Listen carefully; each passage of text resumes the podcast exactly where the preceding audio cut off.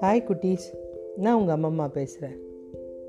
இந்திரனுடைய மனைவி இந்திராணி ஒரு கிளியை பிரியமாக வளர்த்துட்டு வராங்க. ஒரு நாள் அந்த கிளி நோய்வாய்ப்பட்டுருச்சு. அதை பரிசோதித்த மருத்துவர் சொல்லிட்டாரு, இனி இது பிழைக்காதுங்க அப்படின்னு சொல்லிட்டாரு. உடனே அந்த அம்மாவுக்கு ரொம்ப அழுக வந்துடுச்சு. தன்னுடைய கணவர் இந்திரன் வந்தவொடனே ஒவ்வொன்று அழுகுறாங்க. என் கிளி இறக்குற மாதிரி இருக்க, நானும் கிளி கூடவே செத்துருவேன், இனிமேட்டு உயிர் வாழ மாட்டேன் அப்படி இப்படின்னு அழுகுறாங்க. இந்திரன் உட உடனே சொல்கிறாரு, கவலைப்படாத இந்திராணி, கவலைப்படாத, நான் பார்த்துக்கிறேன். பிரம்மா தானே தலையெழுத்தெல்லாம் மாற்றுறவர், கண்டிப்பாக இந்த கிளியோட தலையெழுத்தையும் நான் மாற்றி கொண்டு கொண்டு வரேன். நான் போய் பிரம்மாவை போய் பார்க்குறேன் அப்படின்னு சொல்லிட்டு பிரம்மா கிட்ட போகிறாரு. பிரம்மதேவா, அந்த மாதிரி என்னுடைய கிளியை வந்து காப்பாற்றி கொடுங்க, தலையெழுத்தை மாற்றி கொடுங்க அப்படின்னு. படைக்கிறது மாத்திரம்தான் என் வேலை, காப்பாற்றுறது சாட்சாத் மகாவிஷ்ணுவோட வேலை, நீங்கள் அவர்கிட்ட போய் கேளுங்க அப்படின்றாங்க. உடனே இவர் என்ன சொல்கிறார், நான் போய் கேட்குறேன். இல்லை இல்லை நானும் வரேன் இந்திரா அப்படின்ட்டு பிரம்மாவும் கூட வராரு. இந்த பிரம்மா இந்திரன் ரெண்டு பேருமே போயிட்டு மகாவிஷ்ணுக்கிட்ட போய் சொல்கிறாங்க, இந்த மாதிரி எங்கள் கிளியை எப்படியாவது காப்பாற்றி கொடுங்க.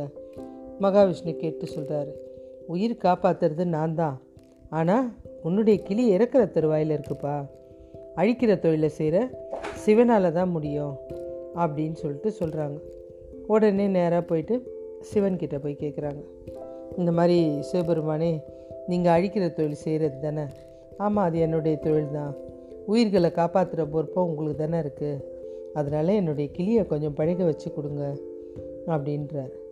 உடனே விஷ்ணு சிவன் சொல்கிறாரு, இல்லை இல்லை நான் வந்து உயிரெல்லாம் எடுக்கிறதுக்கு யமனை வச்சுருக்கேன், யம தர்மராஜனை, அவங்ககிட்ட தான் போய் கேட்கணும், நீங்கள் வாங்க நானும் வரேன், எல்லாரும் போய் கேட்கலாம் அப்படின்னு பிரம்மா இந்திரன் விஷ்ணு சிவன் நாலு பேரும் போகிறாங்க. வாங்க வாங்க வாங்க அப்படின்னு யம தர்மராஜா ஓடி வந்து அவரை வரவேற்கிறாங்க. அந்த கிளியோட உயிர், அந்த உயிரை எடுக்க வேணாம், அதை சொல்கிறதுக்கு தான் நாங்கள் வந்தோம் அப்படின்றாங்க.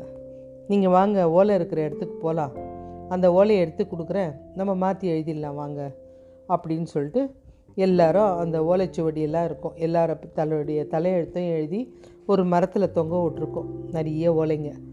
இவங்க அந்த விஷயத்தை கேள்விப்பட்டு அந்த இடத்துக்கு போகிறாங்க. அந்த அறைக்குள்ளே போனவொடனே கிளியோட ஆயில் ரக ஆயில் ஓலை எது, அதை மாற்றி எழுதிடலாம் அப்படின்னு எல்லாரும் போகிறாங்க. இப்படியா இந்திரன் பிரம்மா விஷ்ணு சிவன் யம அஞ்சு பேரும் அந்த ஓலைச்சுவடி இருக்கிற ரூம்குள்ளே நுழைஞ்ச உடனே ஒரு ஓலை அருந்து கீழே விழுது. அதை அவசரமாக போய் எடுத்து பார்த்தா அந்த கிளியோட ஆயில் ரேகை இலை ஆயில் பற்றி எழுதியிருக்கு அந்த ஓலை.